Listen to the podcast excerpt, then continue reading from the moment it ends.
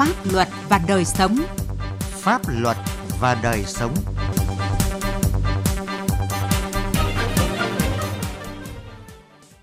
Xin kính chào quý vị và các bạn. Chương trình Pháp luật và đời sống hôm nay có những nội dung sau. Lạng Sơn quyết liệt ngăn chặn hàng lậu, hàng cấm thời điểm cuối năm. Không để buôn lậu gia tăng, hình thành điểm nóng tại địa bàn hải quan quản lý. Báo cháy qua ứng dụng, tận dụng thời gian vàng để chữa cháy. Pháp luật đồng hành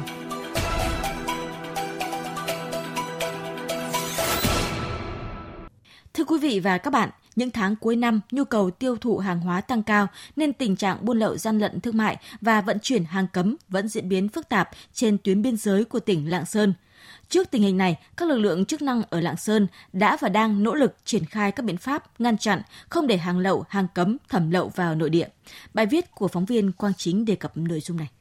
Đồn biên phòng Tân Thanh có nhiệm vụ quản lý bảo vệ hơn 13 km đường biên giới và phụ trách địa bàn hai xã là Tân Thanh, Tân Mỹ, huyện Văn Lãng. Đây là địa bàn có địa hình đồi núi phức tạp cùng những tuyến đường mòn rất thuận lợi cho việc qua lại hai bên biên giới. Năm 2021, tình hình buôn lậu trên địa bàn do đồn quản lý cơ bản để ngăn chặn, không có ổ nhóm tụ điểm buôn lậu lớn. Song vẫn xuất hiện một số đối tượng lén lút xuất nhập lậu hàng hóa qua tuyến biên giới tại các đường mòn. Hàng nhập lậu chủ yếu là quần áo may mặc sẵn, hàng tiêu dùng, thực phẩm, mỹ phẩm. Đại úy Hoàng Anh Dũng, chính trị viên phó đồn biên phòng Tân Thanh cho biết, dự báo trong thời điểm hiện nay, khí Tết Nguyên đán đã cận kề, tình hình buôn lậu có những diễn biến phức tạp.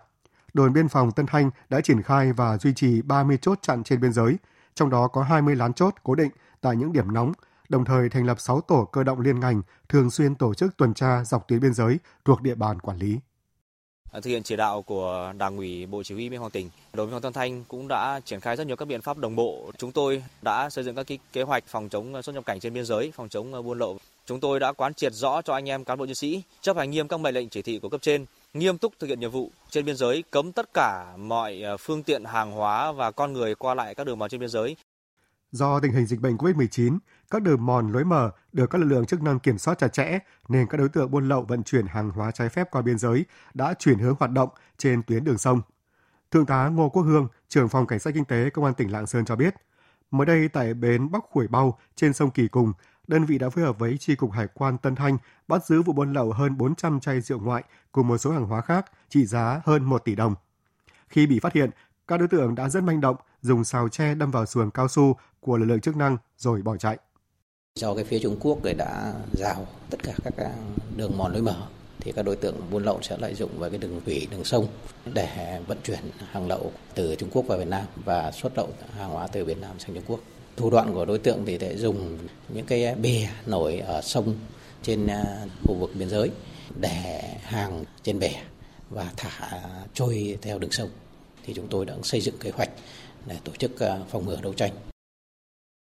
Năm 2021, các cơ quan chức năng tỉnh Lạng Sơn đã kiểm tra xử lý hơn 6.500 vụ buôn lậu, gian lận thương mại, trong đó đã khởi tố 324 vụ với 481 đối tượng, xử phạt vi phạm hành chính gần 80 tỷ đồng. Theo ông Lương Trọng Quỳnh, Phó Chủ tịch Ban dân tỉnh Lạng Sơn, trưởng ban chỉ đạo 389 tỉnh Lạng Sơn, tình hình buôn lậu, gian lận thương mại và vận chuyển hàng cấm những ngày cuối năm dự báo sẽ gia tăng và phức tạp. Ban chỉ đạo 389 tỉnh đã chỉ đạo các đơn vị tăng cường lực lượng, phương tiện tuần tra kiểm soát chặt chẽ trên tuyến biên giới, ngăn chặn hàng cấm, hàng giả, hàng kém chất lượng nhập lậu vào nội địa,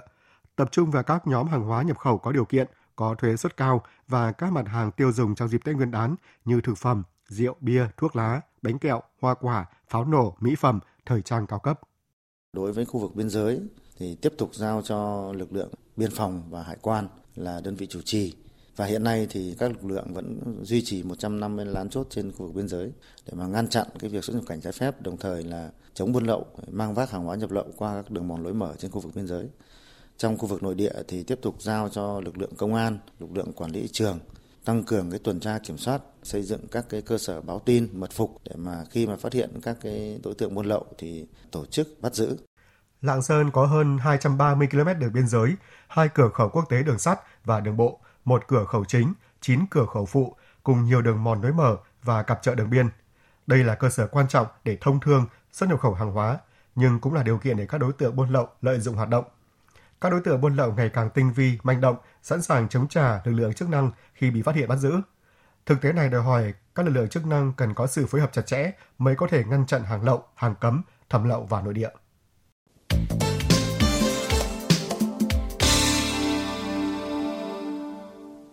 Thưa quý vị và các bạn, cùng với các địa phương và các cơ quan chức năng, trong thời điểm hiện nay, ngành hải quan cũng đã triển khai nhiều biện pháp để đấu tranh ngăn chặn các vụ buôn lậu và gian lận thương mại. Về nội dung này, phóng viên Đài Tiếng Nói Việt Nam phỏng vấn ông Nguyễn Hùng Anh, Cục trưởng Cục Điều tra chống buôn lậu, Tổng cục Hải quan. Mời quý vị và các bạn cùng nghe. Ờ, thưa ông, ờ, ông đánh giá như thế nào về tình hình buôn lậu, gian lận thương mại và vận chuyển hàng hóa trái phép qua khu vực cửa khẩu biên giới thuộc địa bàn hải quan quản lý trong năm 2021, đặc biệt là những cái tháng cuối năm ạ? Từ đầu năm đến nay thì các nước trên thế giới vẫn đang chịu ảnh hưởng nặng nề của dịch bệnh COVID-19. Một số các cửa khẩu quốc tế đã đóng cửa và các nước láng giềng tăng cường kiểm soát hàng hóa nhập khẩu, người nhập cảnh chặt chẽ. Điều này gây ảnh hưởng không nhỏ tới việc giao thương, hoạt động xuất nhập khẩu. Chính phủ đã chỉ đạo các bộ, ngành, địa phương áp dụng nhiều biện pháp phòng chống dịch như thắt chặt việc kiểm soát biên giới trên bộ, trên biển và đường hàng không, hạn chế việc xuất nhập cảnh đối với người và phương tiện, thực hiện giãn cách xã hội, hạn chế đi lại. Cùng với đó thì các lực lượng chức năng nhất là hải quan, biên phòng tiếp tục tăng cường quân số để tuần tra kiểm soát chặt chẽ các khu vực biên giới, duy trì chốt chặt các đường mòn nối mở nhằm ngăn chặn việc xuất nhập cảnh trái phép, đảm bảo công tác phòng chống buôn lậu, vận chuyển trái phép hàng hóa qua biên giới, Tuy nhiên, trên các tuyến biên giới, cửa khẩu, hoạt động buôn lậu, vận chuyển trái phép hàng hóa qua biên giới vẫn luôn tiềm ẩn những diễn biến phức tạp,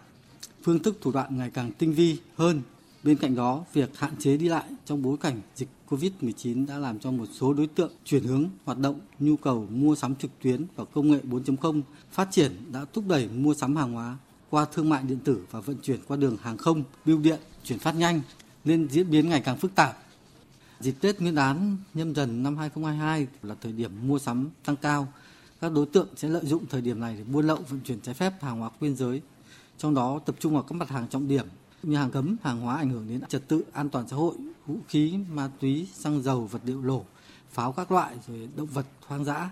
rồi là hàng giả nhãn hiệu, gian lận xuất xứ Việt Nam, hàng vi phạm quyền sở hữu trí tuệ, rồi các loại hàng nhập khẩu phục vụ nhu cầu Tết từ thực tiễn trong công tác đấu tranh chống buôn lậu, những cái khó khăn vướng mắc nào mà lực lượng hải quan đang gặp phải thưa ông ạ? Từ thực tiễn công tác kiểm soát, hải quan đã từng bước được quan tâm, song vẫn còn tồn tại một số bất cập chưa đáp ứng được yêu cầu nhiệm vụ tình hình mới. Trong đó phải kể đến những ờ, bất cập. Thứ nhất về thẩm quyền thực hiện một số biện pháp điều tra và hoạt động điều tra thì trong đó quy định về thẩm quyền thực hiện các biện pháp điều tra và hoạt động điều tra của cơ quan hải quan tại điều 33 luật tổ chức cơ quan điều tra hình sự và điều 39 bộ luật tố tụng hình sự cũng chưa thống nhất với các điều luật quy định cụ thể từng biện pháp hoặc hoạt động điều tra tại bộ luật tố tụng hình sự. Cụ thể, cơ quan hải quan không thể thực hiện được nhiệm vụ quyền hạn và thẩm quyền của mình trong điều tra các vụ án hình sự ít nghiêm trọng thuộc trường hợp phạm tội quả tang, chứng cứ và lai lịch người phạm tội rõ ràng. Thứ hai là quy định về thời hạn điều tra và chuyển vụ án cho các cơ quan tiến hành tố tụng quá ngắn, không đảm bảo thời gian để tiến hành các hoạt động điều tra theo quy định.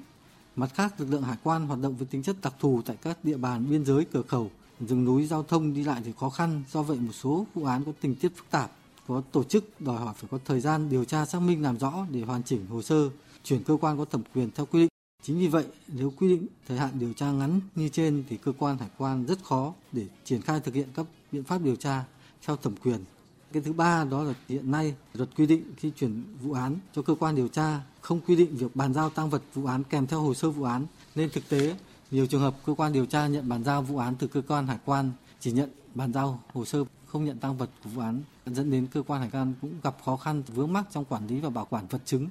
Thời điểm ở cuối năm, nhất là dịp trước trong và sau Tết Nguyên đán nhâm dần 2022, buôn lậu và gian lận thương mại sẽ có những cái diễn biến phức tạp ở khu vực cửa khẩu biên giới, cả đường bộ, đường biển và hàng không.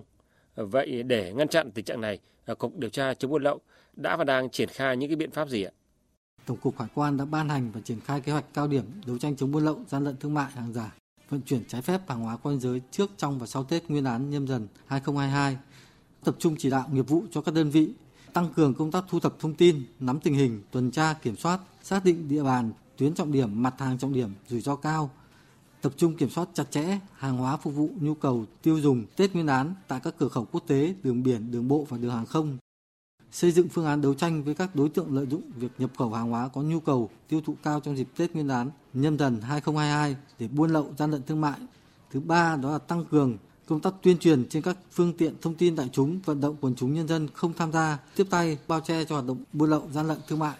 Chủ động phối hợp chia sẻ thông tin với các lực lượng chức năng khác như công an, quản lý thị trường, bộ đội biên phòng, cảnh sát biển trong công tác đấu tranh, phát hiện, bắt giữ đối tượng và hàng hóa vi phạm, góp phần bình ổn thị trường Tết Nguyên đán nhâm dần năm 2022. Xin cảm ơn ông.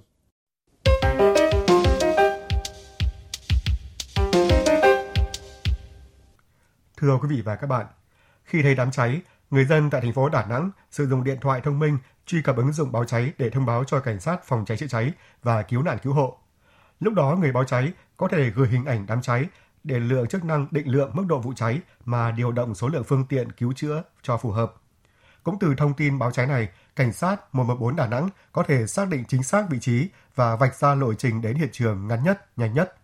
Với chữa cháy, thời gian là giờ vàng, phút vàng, giây vàng. Vì vậy, ứng dụng công nghệ thông tin góp phần giảm thời gian tiếp cận vụ cháy, tăng cơ hội cứu sống được nhiều người và tài sản trong vụ cháy. Alo, alo anh, anh xem thử anh có kẹt máy 14 nãy giờ điện lên hai cục ngang. Mỗi ngày, tại Trung tâm Chỉ huy điều hành phòng cháy chữa cháy và cứu nạn cứu hộ, Cảnh sát phòng cháy chữa cháy và cứu nạn cứu hộ Công an thành phố Đà Nẵng tiếp nhận hàng trăm cuộc điện thoại báo cháy.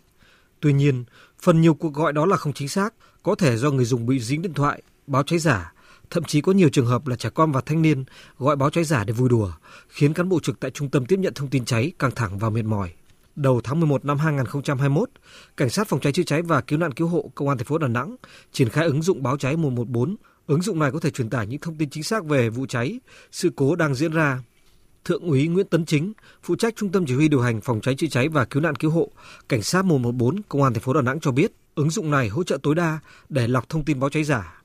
Trước đây thì chúng ta nhận qua điện thoại cố định thôi. Thì điện thoại cố định thì chúng ta chỉ được nghe và thực ra là trong một ngày thì cái việc mà báo cháy giả nó cũng rất là nhiều. Cuộc gọi tiếp nhận thông thường từ điện thoại ấy, thì chúng ta phải xác định được cái thông tin đó là thật hay giả để chúng ta còn cái điều xe. Thì khi xác định thật giả thì mình phải chờ báo đôi khi địa chỉ nó không chính xác này khi tiếp nhận thông tin báo cháy hoặc cứu nạn cứu hộ, cảnh sát phòng cháy chữa cháy và cứu nạn cứu hộ phải xác định chính xác vị trí nơi cần chữa cháy, mức độ đám cháy để điều động phương tiện đến hiện trường nhanh nhất, hợp lý nhất.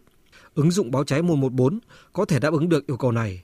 Thượng tá Nguyễn Thành Nam, trưởng phòng cảnh sát phòng cháy chữa cháy và cứu nạn cứu hộ công an thành phố Đà Nẵng cho biết, ứng dụng này sẽ tận dụng được thời gian vàng cho lực lượng.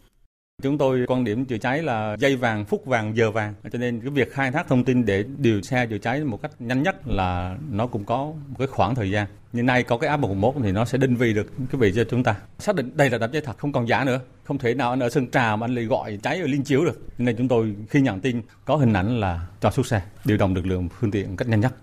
Để sử dụng ứng dụng báo cháy 114, người dân cần có điện thoại thông minh, kết nối Wi-Fi hoặc 4G, có thể cài đặt và dễ dàng đăng nhập Muốn thông báo cháy hoặc cứu nạn cứu hộ, người báo cháy truy cập ứng dụng, chạm vào nút gọi 114 để kết nối với tổng đài trung tâm chỉ huy điều hành phòng cháy chữa cháy và cứu nạn cứu hộ như gọi điện thoại thông thường. Người dân có thể thực hiện chức năng gọi video call trực tiếp để truyền tải hình ảnh vụ hỏa hoạn trực quan nhất đến lực lượng chức năng. Nếu không thực hiện cuộc gọi, chỉ cần đăng nhập ứng dụng, sau đó chạm vào nút yêu cầu chữa cháy, cứu nạn cứu hộ, rồi chụp ảnh hiện trường gửi về cho Trung tâm Chỉ huy điều hành phòng cháy chữa cháy và cứu nạn cứu hộ. Đại tá Phan Văn Dũng, Phó Giám đốc Công an thành phố Đà Nẵng cho biết, ứng dụng là đột phá để nâng cao năng lực chữa cháy của lực lượng phòng cháy chữa cháy Công an thành phố Đà Nẵng. Mình đang triển khai rộng trong các tuyên truyền đấy phối hợp tất cả trong tin đại chúng kể cả trong lực lượng công an cũng như tới tổ dân phố để mà người dân cài đặt cái app 14 để mà thực hiện tốt cái, cái hiện nay là in hơn 10.000 tờ rơi để phát tới ờ, các địa phương thực hiện cái app 14 này.